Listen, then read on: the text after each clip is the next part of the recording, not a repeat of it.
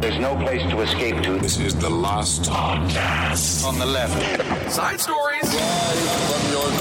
That's when the cannibalism started. Side, Side stories. stories. Yes.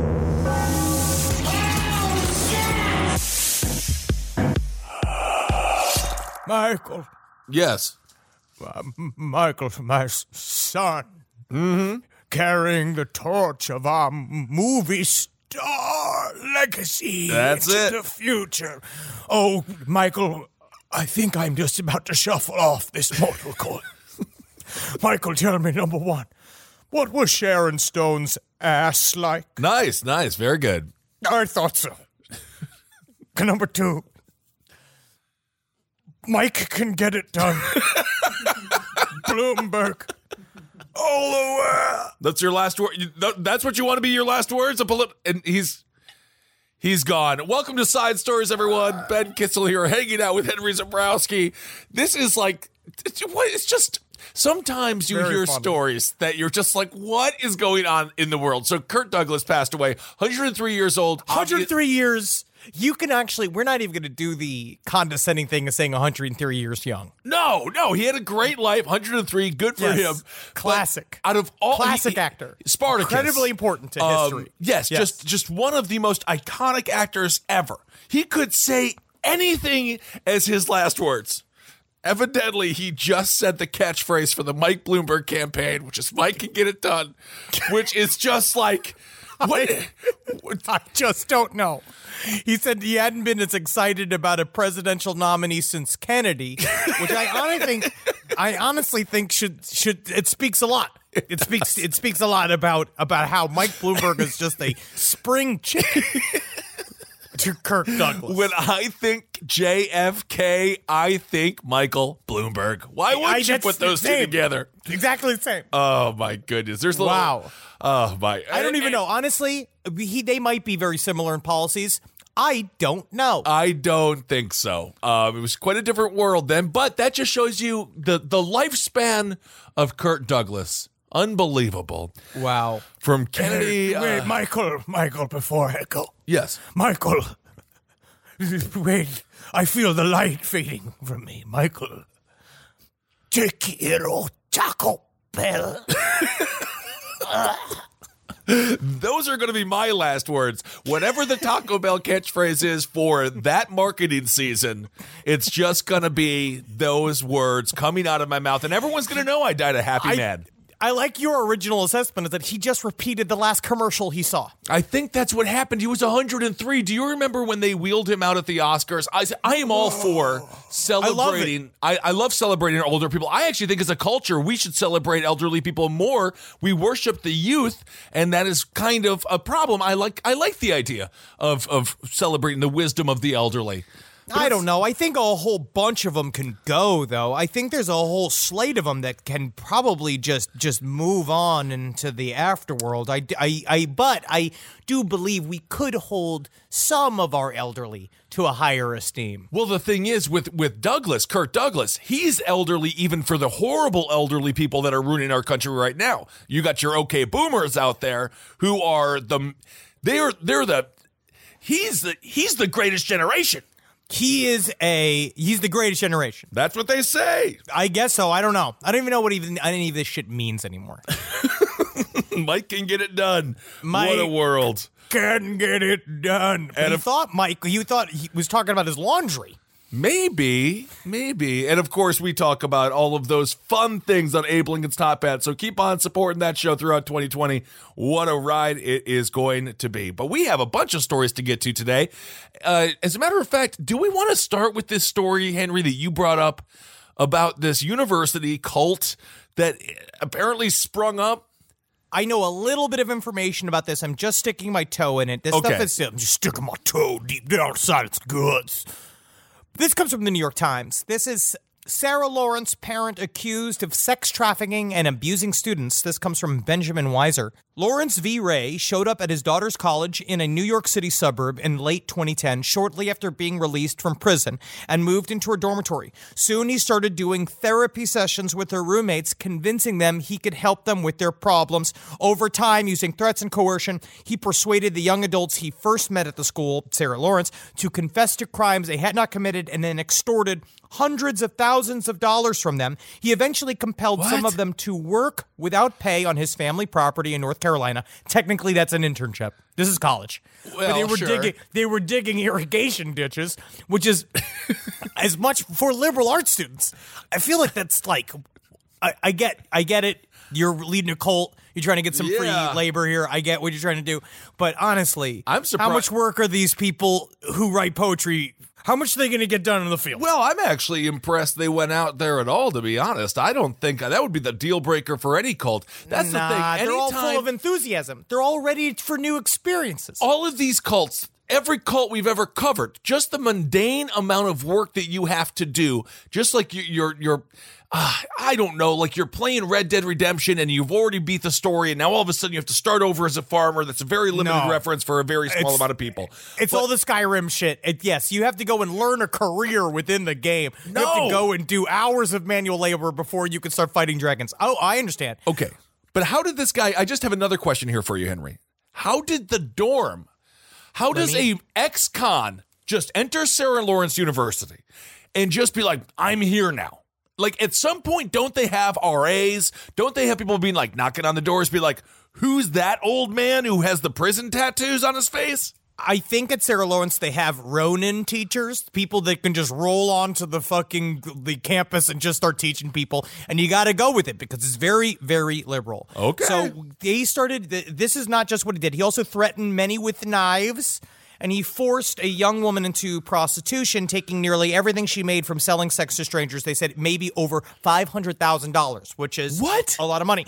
He is now uh, being charged in a federal indictment in Manhattan with conspiracy, extortion, sex trafficking, forced labor, and related charges. Now, he did this for eight years. I'll Oh go. Let me do a little bit of a rundown. Yes. So there's a great article about this from The Cut, thecut.com. Look up Larry Ray, Sarah Lawrence students. It's called The Stolen Kids of Sarah Lawrence.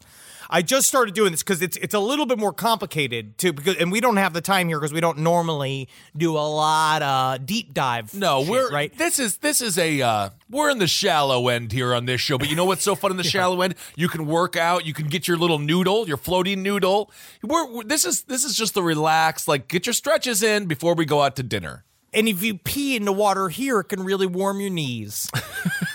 so anyone, so so this starts with Talia Ray. Talia Ray was a student at Sarah Lawrence College. She was, they said, straight like she was an intense chick. Okay. That ran essentially a two-floor dorm that was on Sarah Lawrence camp was on Sarah Lawrence campus called Slonim Woods Nine. Right. It was just this nine-room mini dorm. Okay. Sarah Lawrence is a very nice college. Right. It's a very pretty, uh, very l- lush with foliage, a lot of little homes for their most incredibly creative, bright kids to go to. and it's right? a it's a private college, right? So it's super expensive. Like this it's a is little expensive, Okay. like, but they, but they try. I think that they are a little bit more liberal with their scholarship policies. Like they're really trying to get the best and the brightest, and and it's it's just one of those kind of crunchy schools. okay.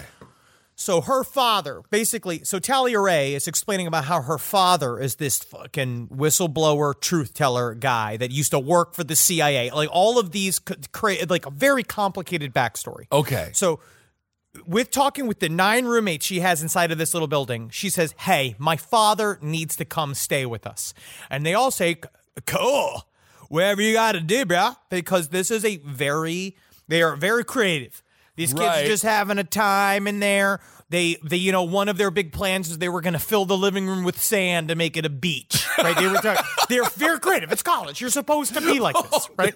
Yeah, but filling a It's a dorm. Yeah, you can't. It's just that's gonna be. they don't understand that they can get sued. They don't know that they that the cleaning costs. They don't understand all that quite yet. But their imaginations are free, Kissel. Do they add the heroin needles to really make it feel like a South Florida beach? Only if they want it to be full coney.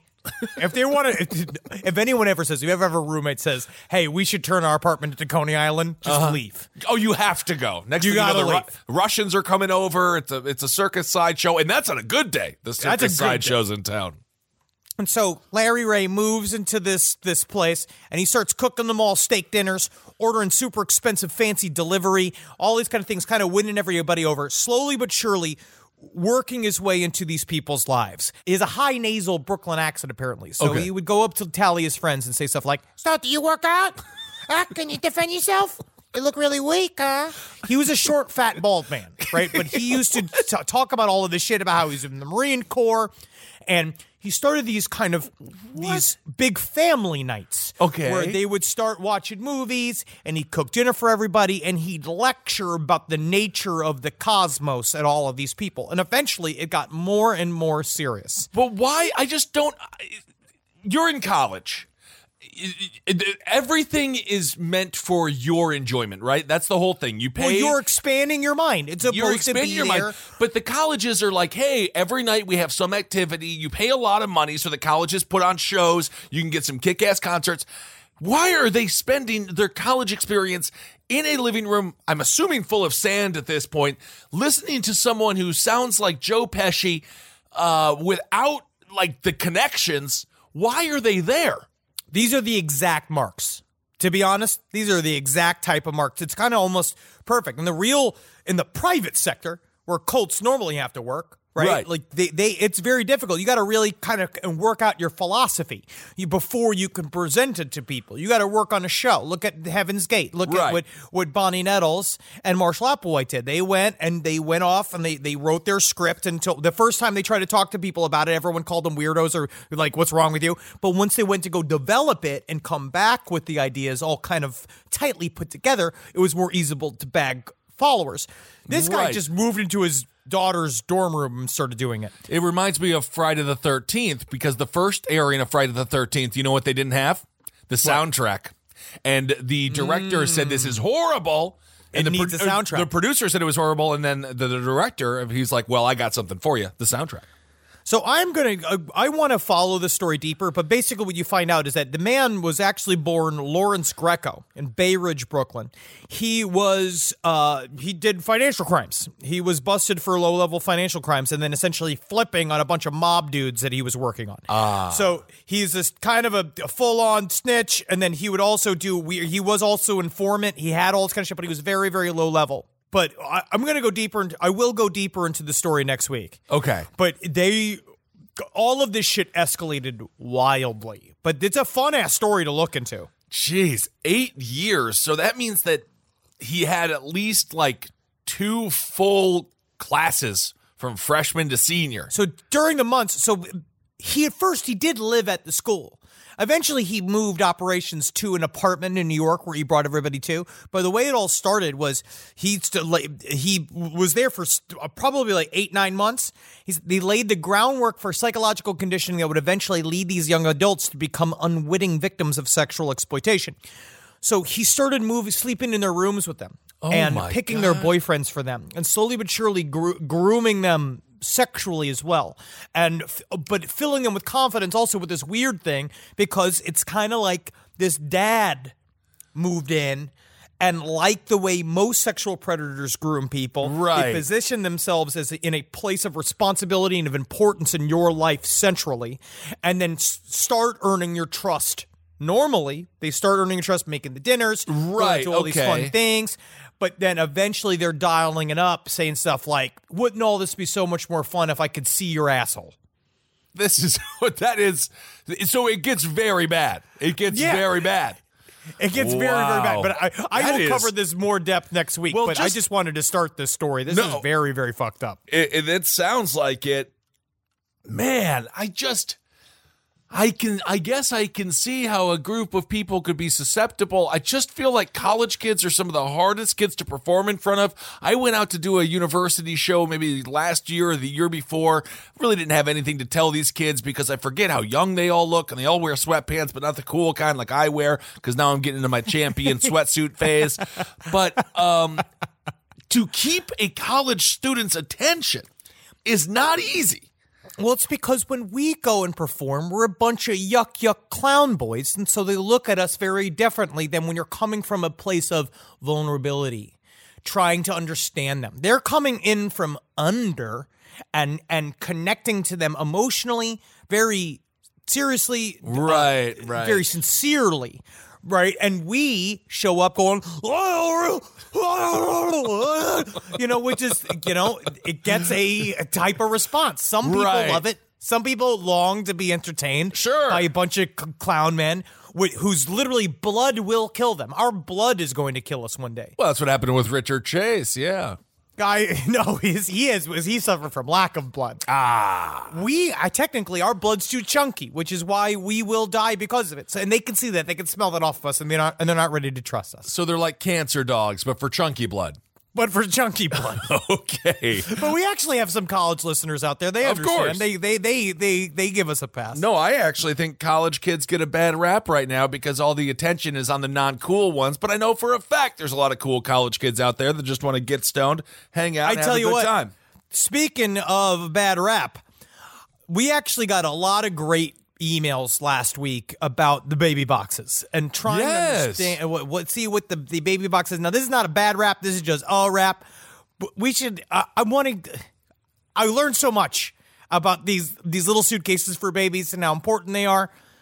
Now let's hear a little bit something on the uh, the funkier side of the street. Okay. Explain a little bit more about baby boxes. Okay.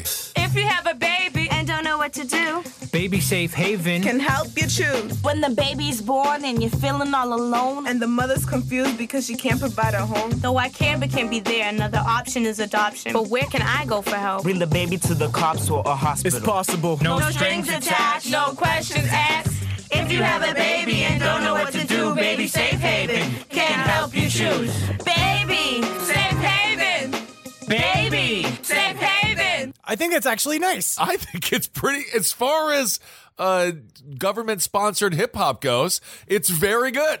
And soon, you better watch it. Most hip hop will be government mandated. well, as I already see that Common is doing all the uh, AI commercials, which kind of breaks my heart just a little bit, but nonetheless. He, have you seen those commercials for AI? What?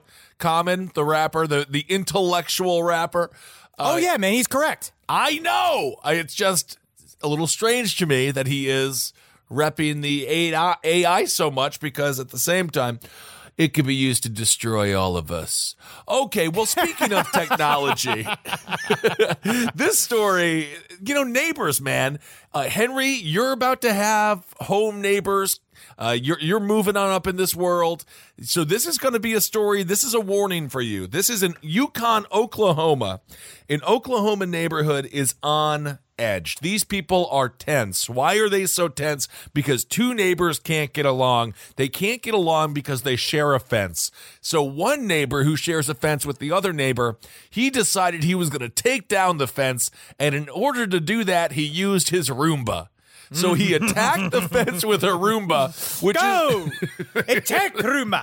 it's the- Attack! That's so much fun. well, it's the most adorable way to try to take down a fence.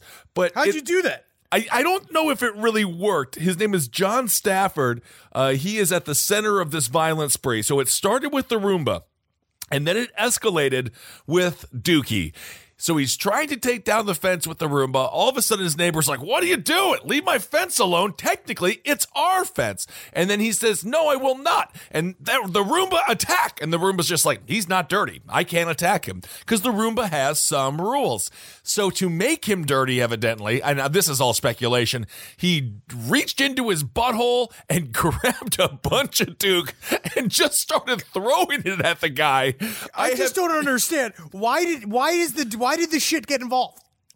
I don't know. He just did it. He I, he really he just started throwing poop at the guy. So the it was all captured on videotape. Uh, David Bear, Baird, uh, he was the other neighbor. Uh, he said, "I told him if you break through this fence, I will have to shoot you." And Where I, did this fight come from? Where did it come from? That- Some these are just neighbors. I guarantee you he's accidentally been putting garbage on the wrong side of the street. Maybe one person has a dog and that's where the poop came from. I have this is what happens. There's a 12 hour ordeal, what it says here. It turned says- into a massive standoff. So the cops had to come. He barricaded inside himself his own home with a gun. The other guy also had a gun. Baird had a gun.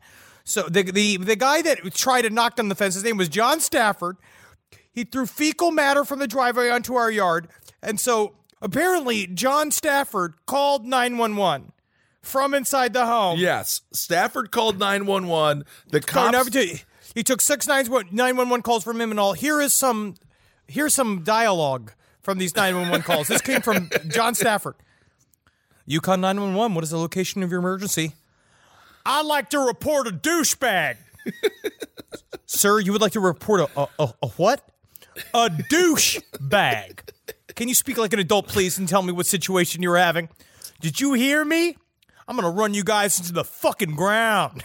Okay, have a nice night. That's right. That's one of the calls. that it was so he's inside he is freaking out i'm going to assume in yukon oklahoma everyone is hammered at this point so the officers surround the house they're like you must come outside and surrender yourself you are now officially under dookie arrest and at some point within these 12 hours he said, All right, I guess I've had enough. That only happened after negotiators eventually released canisters of pepper spray to get him out. Uh, people are still trying to figure out why Stafford was so violent. Even the cops have no idea why this guy freaked out, tried to knock down a fence with a Roomba, then it escalated to him throwing crap, then it escalated to him with a gun, huddled With in a gun, house. and the other guy, but but Baird also had a gun, saying, "I'm prepared to f- defend my family and do what must be done." Which is, It must I be done.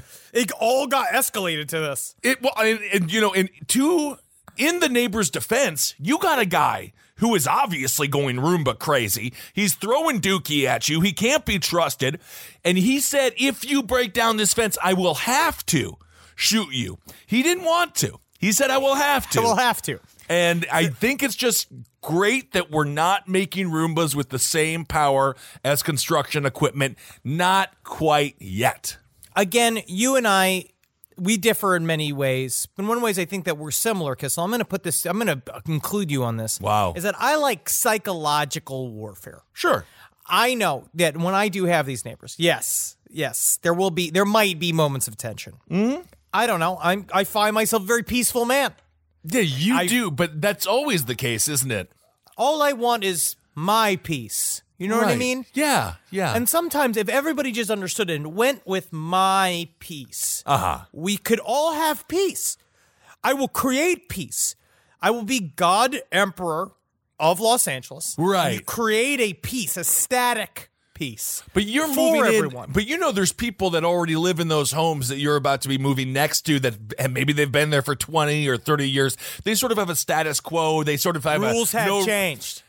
Yeah, but then, but you just moved in, and then you're screaming the rules have changed, and then all of a sudden they're like, legally, if I put an Outback sign on my gate, there Mm-hmm. are no more rules in there because it's just right, right? Whatever I do then is advocate. I honestly that that is Outback law. I think that's technically I am exonerated from all investigations. Uh-huh. I uh, what I say becomes policy. When I reveal secrets, they become unconfidential. You know what I mean? So Because of the no rules, just right faction, the umbrella of Uh-huh. that over my home. you're just gonna hang a bunch of tacky chain restaurant signs outside of your home so people know that like in here it's always Friday. Um, it It's don't. always Friday. it's always like are you, It's about really but fresh. putting when you say always Friday, that seems like fun and nice. But it's always Friday.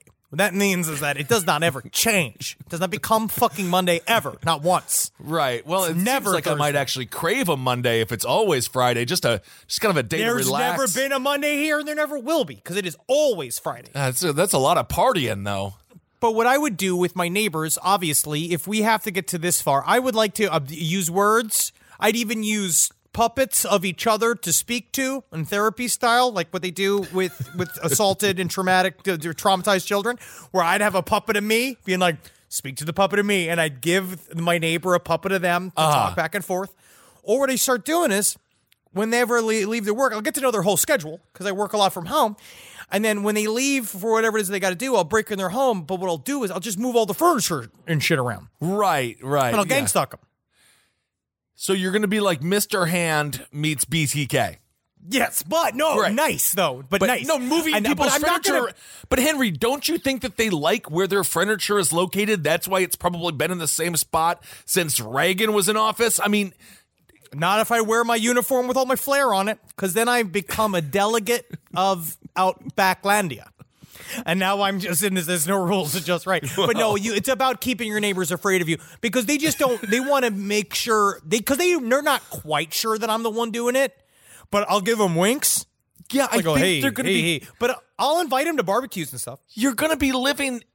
Of course, they're going to be sure that it's you. You're like Al Bundy meets uh, the, the the the the neighbor in uh in Tool Time. You know what I'm talking about? Home Improvement. The Wilson. dude Wilson. It's it's Al Bundy meets Wilson. You got Natalie out there, like ooh, the very beautiful uh, Katie Seagal in um Hmm. in uh you know obviously In what? Married in- with children. Married with children. You She's saying that in is high actually heels. that's She's- Natalie's like. I can't wait for her to go. That's what I'm saying. She's going to be doing children. all of Yeah, that. and. Everyone's like, what the hell? And then it's just this weird guy who is just like, I think I recognize him from a TV show. I think he was on A to Z. Was it A to Z? Is that Stu? A to M. And then you're screaming over there. I think the No, neighbors are I'm going to gonna- know that you're doing whatever is going wrong in the neighborhood. They're going to have a finger right on you. I am obviously catastrophizing immediately. I'm I'm already driving this up to a, a Marxist like boiling point, but I do believe I will be able to live peaceably with my neighbors. I believe that I will be a part. I will fit into their society. They will all welcome me, and I will do uh-huh. my best. I will be gracious to everyone. I will. I will exceed. I'm going to do the whole thing. I'm gonna. I'm gonna go and bring baked goods to each one of my neighbors and introduce myself so they all can all see me. I'm You gonna know be, that- I'm gonna be good. You know you're not a felon, right? You don't have to go door to door and be like, "Hello, I'm Henry No, I just will Zabrowski. I, am make them allowed- subscribe to the show on Spotify. I would just take their phones like you do. And I just slowly but surely grassroots it around the entire neighborhood. All right. Well, let's talk about this story. This is, uh, we've been talking a lot about black metal, and certainly when you talk black metal, you got to talk church burning because evidently that is the pastime of everyone who loves black metal. And you we don't have, to. You don't have they to. are making us. but there is a man who, uh, man, he is just bringing it back. His the dude's name is Holden Matthews, and he admits to burning churches to raise his quote black metal profile. and judging by the picture of the mugshot, the guy's got some work to do to be seen as really a hardcore black metal dude. No tats, doesn't look quite uh, white enough. He doesn't have the makeup on. He needs a little bit more than just burning churches. And because unfortunately, and I am going to, this is maybe bad to say, but I actually I think the easiest part of being a black metal musician would be burning the churches. Anybody can go and burn a church. You know how Sure. hard it is to make a beautiful, cohesive album? Especially in the black metal world. It's incredibly hard, especially melodic black metal, which I was listening to a little bit of dissection. I love I love that type of black metal. I think it's a lot of fun. And that's a lot harder than just destroying public property. I completely agree. He burned I down. think it means you're metal enough. I I agree. I don't think he's a very good musician. Well, he'll definitely have a lot of time to practice his guitar, just like Charles Manson did, because he is looking at a lot of time in prison. He burned down three Baptist churches in Opelousas area. It took about ten days, and now he faces this is a serious penalty: ten to seventy years Yeah, in buddy. jail. Uh, People he- get really mad about burning down a church. I uh, I believe it. Oh, this is also a massive, massive thing here that happened. I didn't realize they were predominantly African American churches. This dude is white, so that's probably a horrible. Maybe there was a racial component to it. I'm There not sure. There absolutely is. That's um, that's the unfortunate part of a lot of that black metal is that it did end up weird, having kind of like fascist stripes, weird racist stripes Right. through the middle of it for some fucking reason. I don't know why. Again, you can be evil, fun evil, be fun evil. The makeup's cool. I fucking love all the shit. Watain, fucking throw goat blood all over me. I think that's fucking great. I Mm. love it. Do what you gotta do. Apparently, this guy was really into um, Varg Vikernes, and he Of would course. comment on all of his social media posts. And of course, Varg Vikernes, we know neo-Nazi, now out of prison. We covered him in our uh, in our black metal murder story. But this guy, uh, my God, he is going away for a long time. According to Governor John Bell Edwards, he said the attacks in the southern state were, quote, a reminder of a very dark past of intimidation and fear. So we have black metal mixed with, I suppose, a white white supremacy uh, angle here.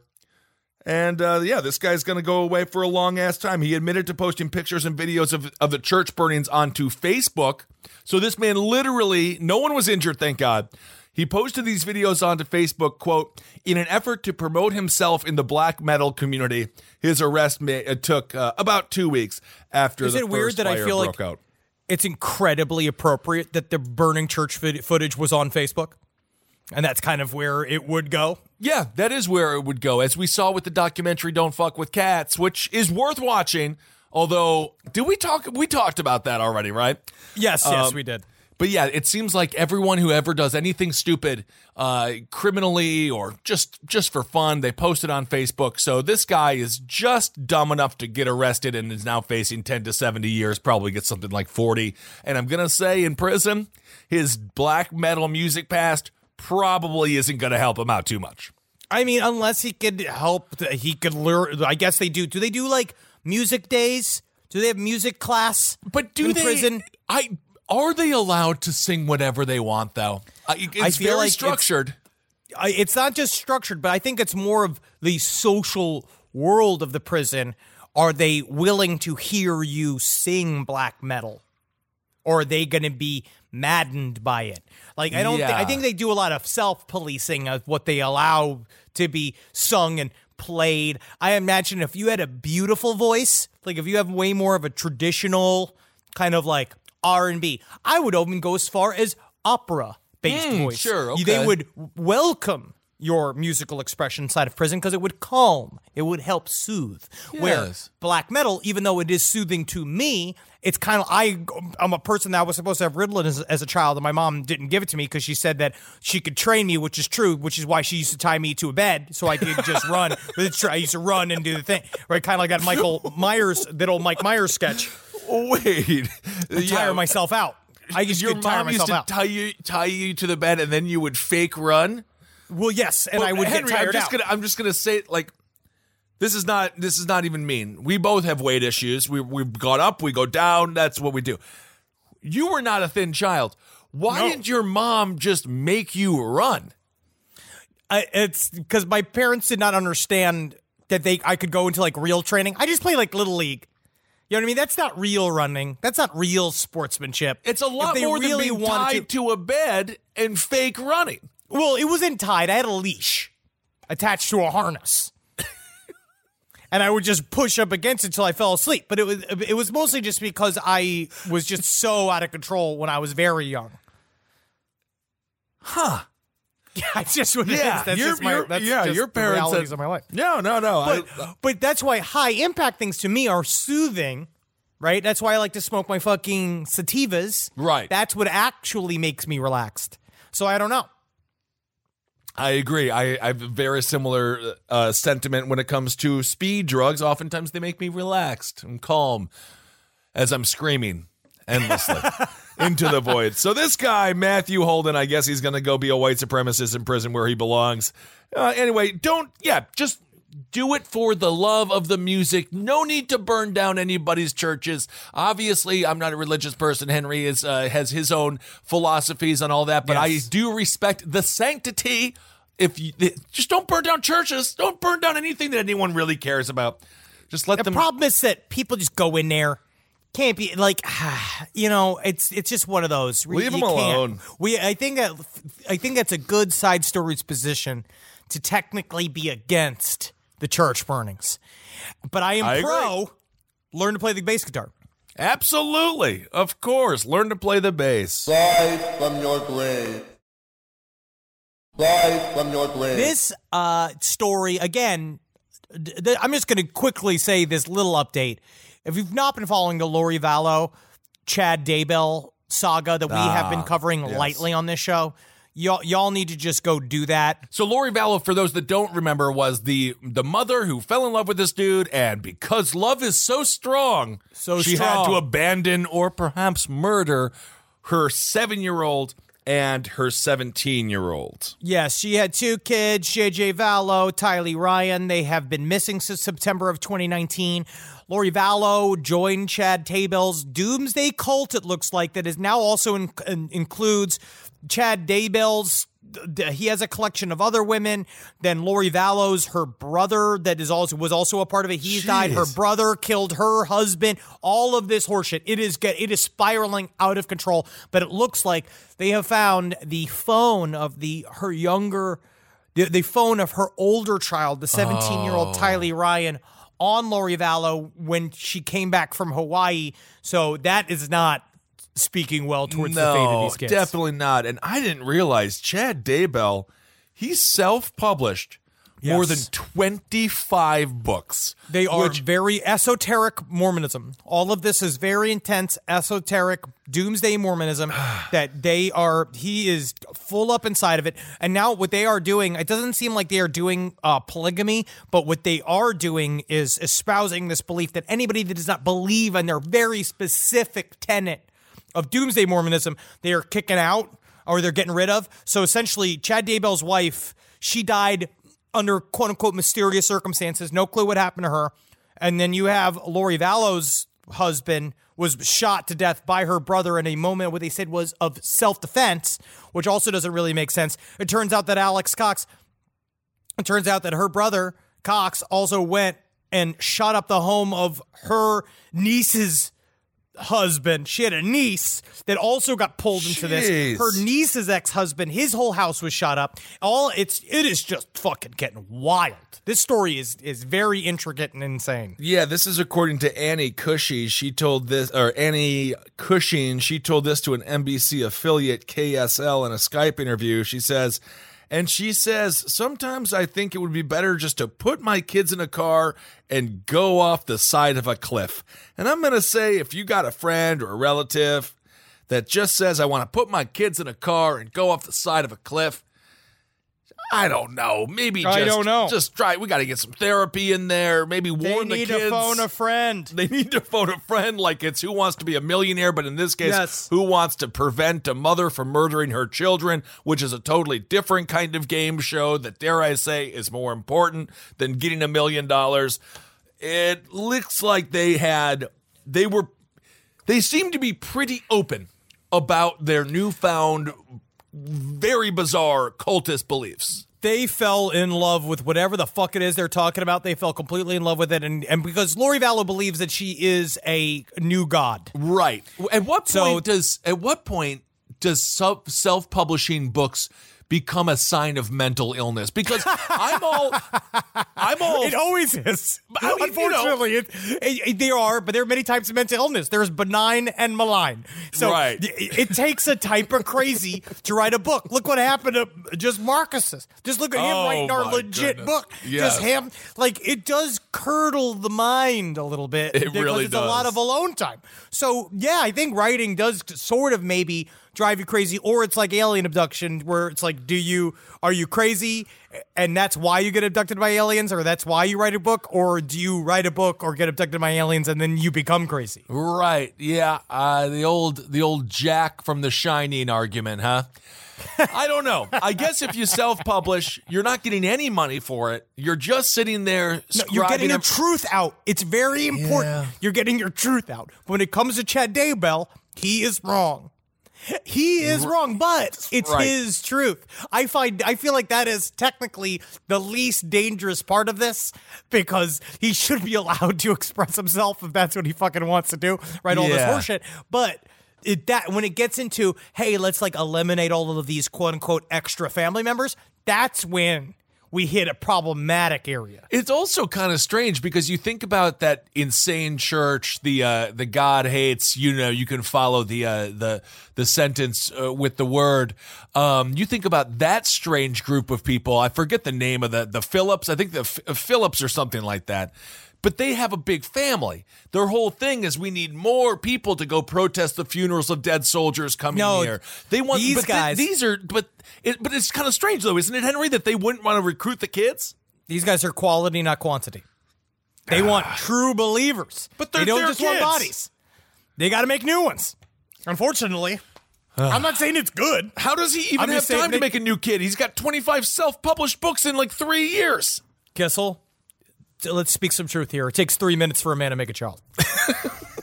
Every man has the three minutes it would take to to put a baby inside of a human being. That's easy. That's the easiest ge- part. All she has to do is literally pull her pants down. He can squeeze, squeeze, squeeze, squeeze, and he just shoots one up in there in the 24 hours a month that a woman can get pregnant. Squip, Right. squip. And then you do that a couple of times with a couple of the true believers. That's how you build a strong Right. cult. It's about building a foundation. It reminds me of this story of this other a Northern Californian church. Oh, it was the This was happening around the couple. It was the This Phelps family. That's what I was thinking of. Fred Phelps. That yes. was it. Yeah. Yes. But if this story of there's the Bethel Church in Northern California, this is a uh, one that ended up I became slightly obsessed with, but I didn't really talk about it on the show because it's not news news. It's just incredibly sad. It was this family. This is an old story. Also, It Henry- was all over the holidays. I don't like you saying I became slightly obsessed with, but then you didn't talk about it at all with me or Marcus, even off of the show. That just means you're obsessing over something in in the small room, maybe in the bathroom where Natalie apparently keeps you to do all No, your that's work. where- that's I I don't can want. Henry, just don't obsess by yourself because I don't want to see the steam come out of your ears. I don't want to see you go crazy with a Roomba. No, I know, I know, but you wait, you wait. No, in it, we'll we'll see. Once I can get an office space, then uh, the entire neighborhood will be safe. But they, this couple with a mother by the name of Kaylee Hiley Genthal, I'm not sure how to pronounce it. they Hailey lost their baby. They lost Oh. their baby Olive. Right. It was a very. It was a very very young. I want to say it was less than two years old. Stopped breathing. Just, just one of those like very very intense. But the church came out and said, We can pray this baby back to life. And they had a series of Instagram posts because this woman was the worship leader and songwriter for Bethel, the Bethel Church, Bethel Music. Okay. So they, they, they put out a lot of like very highly produced Christian music. And watching the prayer sessions, I watched a couple of the prayer sessions of these group of people like truly, truly believing, straight up saying, "We're going to bring this baby back to life," and it became. Uh, it's it's just highly emotional. They it it, it I'm gonna spoil it for you. It didn't work. No, it didn't. Oh, really? They didn't sing the baby back to life. In- they, no, no, it's very, very, very sad. So now they're moving on, but for this moment in time, but it's weird how like they all just kind of just reset. The cult, like they they did this whole, they were in the news saying we're going to bring this baby back to life, and made a very, very big point saying the power of our faith is going to resurrect this child. They put a lot of money on, of like spiritual dollars on this. They put a lot on that, that we are going to make this happen. right And it didn't happen. And they are doing a fairly successful PR wise spin back out. What's the spin? Uh, uh, not this one. You know what I mean? Like just straight up, like well, I guess you know uh, we should have had our Wheaties, or like they were really trying to just say like, well, you know, you win this time, God. There was a little bit of that too. Um, but they are they might try, try to do it something again, or they might just actively kill someone and try to bring them back to life, which honestly I think is more interesting Just than just a, this very sad story. it's not going to happen. It's so sad because obviously so they're sad. grieve. They're grieving. so sad. It's very, very hard. It's very, very hard. Sorry, this is why I didn't bring up the story. Oh, my because God. it's very hard. It's very brutal. But imagine if it worked. It just it never has ever worked, and it's just not gonna work. And if the baby Well- did come back, you know how much pain it would be in after the body sort of calcifies, and like it would not be happy. No, we all saw Pet. Sematary. Yes, we all saw Pet Sematary, yes. You never bring it back. It never comes back. It never No. comes back right. There's another fucking great horror movie that's about the same exact story called Dead of Night or Death Dream, I believe it might have been called. Uh, that is directed by Bob Clark, the same guy who did a Christmas story. No kidding. Death Dream. It's great. It's about a basically a dude goes to Vietnam. They get a letter saying he died, but then he shows back up and he ain't never right again. No kidding. That But he's got all of these great recipes for shrimp sandwiches and grilled shrimp and boiled shrimp. You got shrimp salad and Mm-hmm, you got shrimp and potatoes and you know, shrimp soup. And So you're telling me that Forrest chowder. Gump actually died in Vietnam and the entire second half of that film is a ghost or is a zombie? fucking killer? Wouldn't that be awesome? But then they also have a child at the very end, he and Jenny, and so the child is a half, half a zombie child. Yeah, man. That He explains also why he could run so long. He also caught and released that AIDS. Wow, isn't that amazing? Forrest Gump, the surprises keep on coming uh, with that wonderful film. Mike can get it done. I just can't get. Now I understand why Kirk Douglas just said it on his deathbed because I cannot get the sentence "Mike can get it done" out of my head, and he should I'm be paying us. you. Uh, and and Travis, don't you dare put that as the fucking title of this episode because I am not. I, we can't espouse it. I don't want to. I don't want Oh, to push him no. campaign accidentally. All right. Well, do you want to do Hero of the Week? This was. Uh, should we do this? I will do. Let's do Hero of the Week. I want to do a quick plug after that last little movie roundup. Great movie I saw called Bliss. Ooh. That is on VOD. I believe it is also on Shudder. It is great, starring my friend Jeremy Gardner. That is also in the movie that I'm in. That's coming out February 14th. Some various theaters and VOD called called After Midnight. It's coming out this Friday.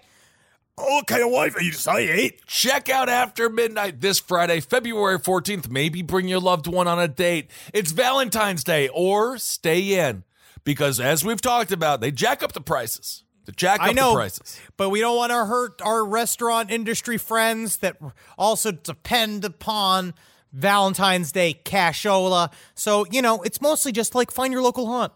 That's Support it. your local haunt. I agree with that. All right, let's do Hero of the Week.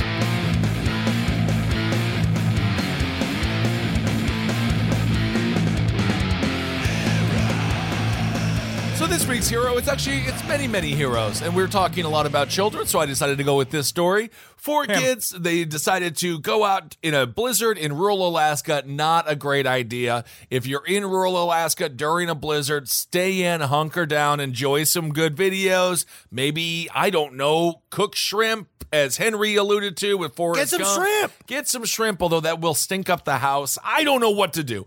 Just Shrimp have is not that stinky. It shouldn't be that stinky. If it is, you should look at it. It should be clear.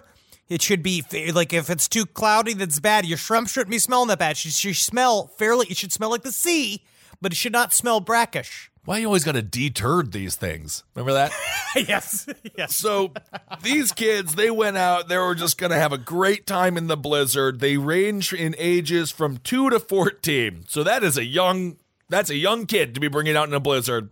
Why are they out there? They're bored in Alaska. So they were found 20 miles outside of the village New- Noonan, Newman, Iqua. It's on the Alaska's west coast, and I'm sure once again I nailed it.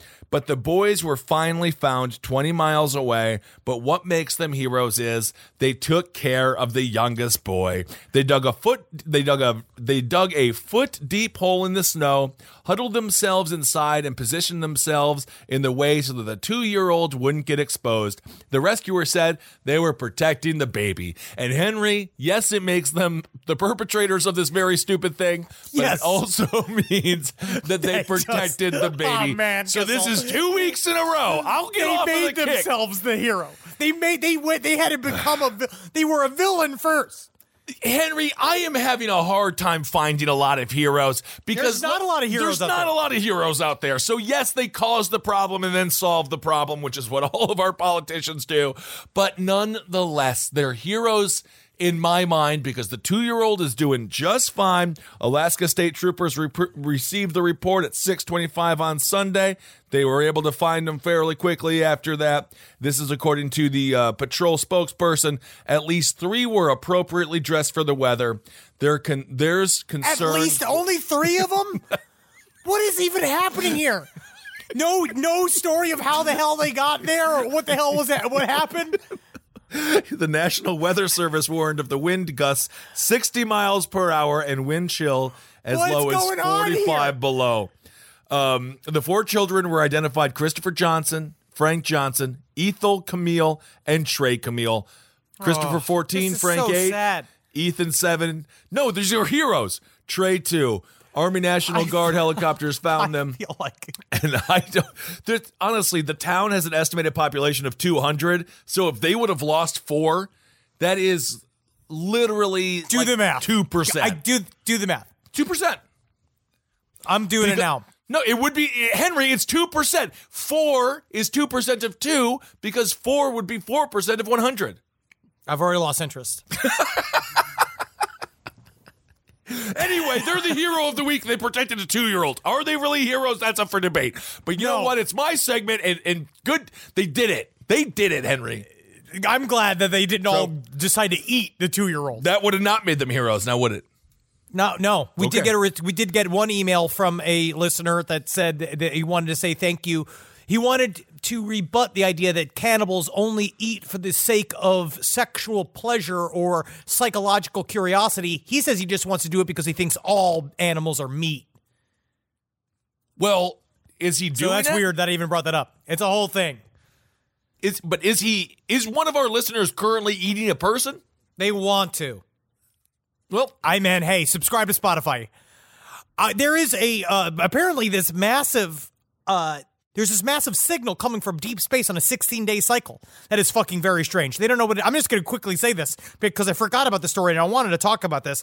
This is one of those weird, weird fast radio bursts that is that is coming out from the dead of space every 16.35 days. what what is it saying? Mike can get it done. Mike can get it done. oh my god. Oh my god, he bought space. He used his money to buy into the campaigns and now he's buying space. oh man. Wow. That's very interesting though. Is so there's no no idea where it's not like it's not coming from like Elon Musk's car that he sent up there or anything, is it? Is that still up there? Yeah, it's not, never coming back. Wow. Just floating around. Again, around. you remember that song Space Truckin'? I do. That's cool. That That's was a good song. It's man. a great song. I love that song. Yes. All right, let me do some listener emails. All right. This one comes from, oh, I'll quickly say it was a nice guy from Jay who gave a little bit of clarifying of just how somebody possibly could have been inside of a dumpster without hearing the truck coming to get them. Oh, okay. I work for one of the largest waste management companies in New England, and I would like to spread the word of garbage. Not all garbage trucks are rear loaders, meaning tra- trash is dumped in the rear. That's what she said. He said this in this email. Okay. The, the drivers of front and side load trucks are often unaware of what is disposed of. In the case of the woman in Burlington, she may not have been in a front load dumpster. The driver would have approached her head on, thus no beeping, grabbed the container, and then dumped it, possibly never knowing anybody was in it. This is also the case with side load, though most side load containers only service toters up to 96 gallons. They ah. often fall into the trucks and are pulverized with the driver not knowing it even happened. Please let me know if you have any other questions about disposal, and I'll do my best to answer them. Well, thank you so much for being our man on the ground when it comes to all of our sanitation questions. I wonder then if the guy is. First of all, I guess it should be beeping even if it's going forward. Maybe they should just put the beep on anytime they. I don't know, but then wouldn't you see the the woman in the in the garbage? If if it was, I don't know. I don't know. We don't know We're it all was very a back busy. loader, a side loader, or a front loader. I didn't even We know. don't know. there- I didn't know there were three options. I've only See? seen the back loader. So We're learning. yeah, yeah, okay. Now here comes a story. this this just made me laugh. So let's let's see how this goes. You you you guys did an episode where you were talking about ESP and telepathy. This is a very very long time ago. I believe where it. we were trying to guess what was inside of pictures, and we would draw pictures and put them inside envelopes, and we were all trying to guess what was inside these pictures. This is back when we used to do like not strictly informational, where we used to do a lot. And this is on last podcast where we used to do like more fun things. Remember when we did Yeah. the psychopath test? I do, And I you do. got the highest score for the most psychopath I, w- of all. I was playing it up a little bit. I'm, Yeah? yeah, yeah, yeah, yeah. Flawed test, you know. It's a flawed test. Interesting. So this reminded me of this time. So this comes from Kay. I was at work with a handful of coworkers. We were all nose deep in making a model together, going on like 20 hours straight. I all of a sudden smelled donuts and I got excited. I asked if anyone else had smelled them. No one did and gave me a few weird faces. About a half hour later, the boss's mom came in. The front door is a bell, and I could hear her walking around greeting other employees. She comes straight to the back and says she brought donuts for everyone because we had been working so hard and that they were in the break room. This woman doesn't bring donuts. The family's a bunch of Taiwan hard noses, hence the long making up for long lost time hours. I was so excited about what happened that even though no one else seemed to be moved by it, that I smelled the future. This was 10 years ago, and I still tell the story. I've tried all sorts of magic, spiritual practices, and meditation, but still have yet to smell any forthcoming event again. So she smelled donuts, but they hadn't arrived yet. Yeah. And then they arrived. Smell the future. Wow. All right. I thought it was fun. no, that's very fun. Yeah. Maybe she was having like a donut stroke or something. But that's good for her. Good for her. I'm happy the donut showed up. Give you a fucking donut stroke. Mm-hmm. Take a look at this fucking bullshit. All right, now this comes from M.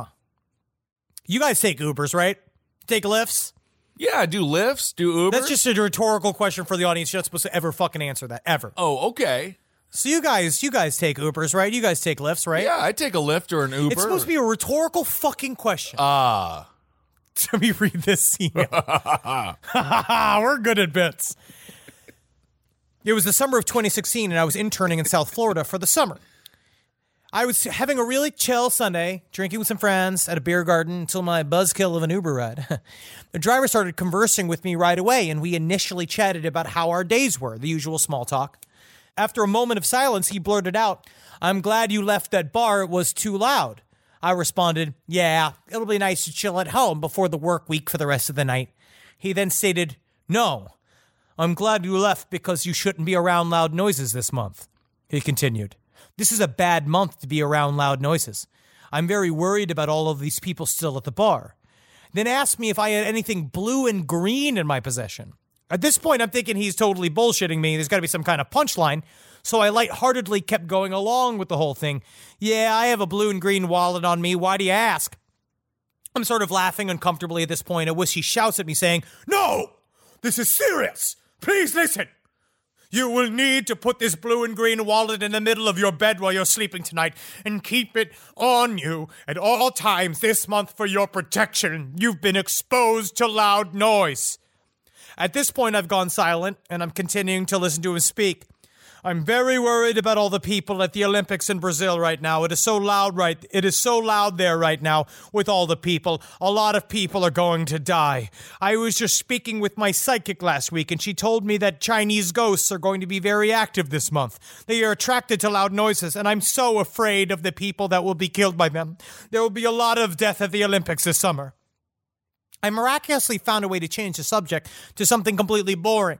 I think we ended up talking about Minnesota. Uh-huh. I really have no idea how I managed to change the subject, Yeah, but I no- was impressed with myself. As we were nearing my destination, he told me I was one of the nicest passengers he has ever had. And as he parked outside of my house, he asked if he could get a good look at me to photograph what I look like. I was grabbing for the door handle at that point, and I said no. He kept persisting that he needs to get a picture of me with his eyes. Uh-huh. So he literally turned around and stared at me for five seconds, said, Very nice. Have a good day. And that was that.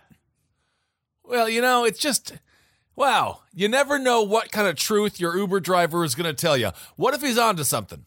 What if he's onto something? She said she tried it. She said she put the wallet in her bed to protect herself. And uh, I mean, nothing happened. So, so, yep, nothing. She's still alive. She's sending emails. Uh, she didn't get killed by any ghosts. So, uh, hey, good for her. Maybe he was totally and utterly correct. Why is it when someone says something so in- insane, though, in your brain you are like, well, there's no harm if I do it, but if I don't, man, I could get killed by a bunch of Chinese ghosts. So I'm I just gonna. don't know why we are all so gullible. And I'm with it. I'm with you. I do the same shit. There'd be a second where I would think like, yeah, uh, all right. What's it? What would it hurt to try? Sure.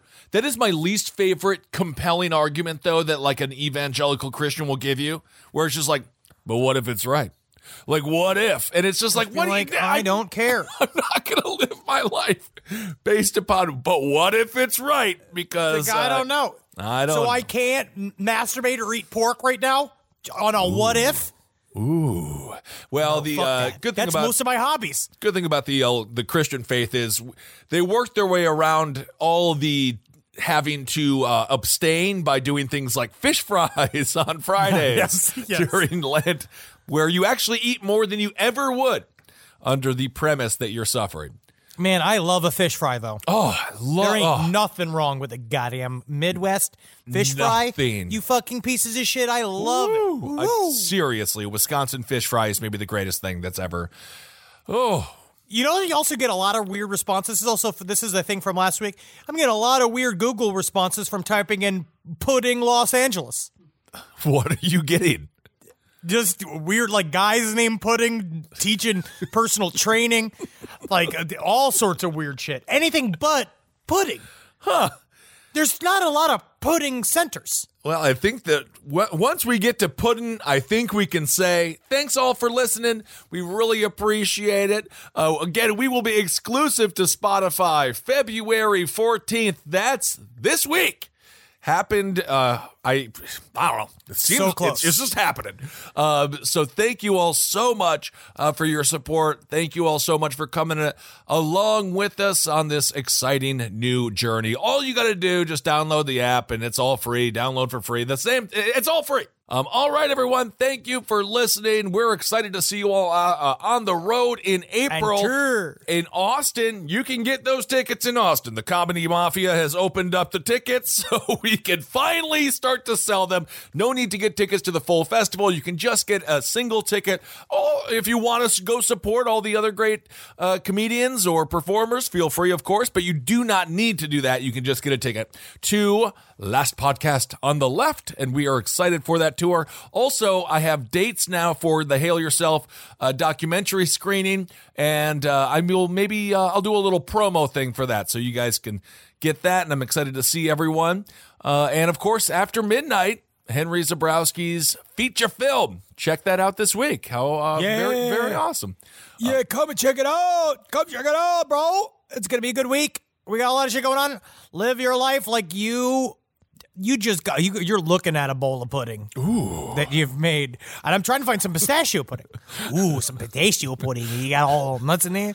I know where mm, you I like can find it. pistachio Freudian. Yeah, yeah. I'm about to fucking make some with my ass. I got it. We got it. Yep. Live every day. You have to. Unfortunately, I mean, not unfortunately, fortunately, if you wake up, you got to, though. You have to. You know what I mean? You have to live. Yep. You got to do stuff that day. So get up and do something with it. Sure. Uh, start uh, a farm.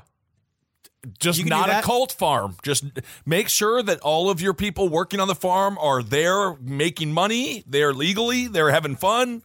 I'm really not trying to get. I don't want a workhorse that works in like color theory at Sarah Lawrence. No. I want a 300 pound beefy boy Oh. from the Midwest who is volunteering for it. I'm going to put this out there too. We're going to have it. A, we're also having a massive. We talked about this on the stream. We're going to have a massive belt fight in Lubbock, Texas, and I'm still looking for my champion.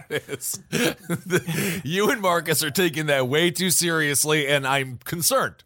Now we're going to have a belt fight. There's a lot of legality um, that goes with a belt fight.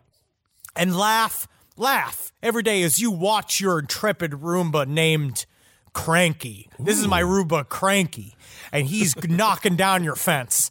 And we're looking right into your fucking home. Just me oh. out there with my whip, a, a whole fucking kiddie pool filled with banana pudding. And I, yes, I am making you, I am making you subscribe to Spotify, but it's for your own good, neighbor. All right, everyone. Thank you all for listening. Hail yourselves. Hail Satan. Magustalations. Hail me. All right, pudding time with Henry coming soon. Live from your grave. Hey, what's up, everyone? How you doing? Ben Kissel here with Katie Dirks. letting you know about Kinda Fun. It's the LPN Wrestling Podcast, and dare I say, it's kinda fun, bringing you all the news you need to know about wrestling to keep you up to date. Yeah, we cover all sorts of news from across the wrestling industry, keep you updated, all the hot goss, all the fun stuff. Everything you need to know. So check out Kinda Fun on the LPN network.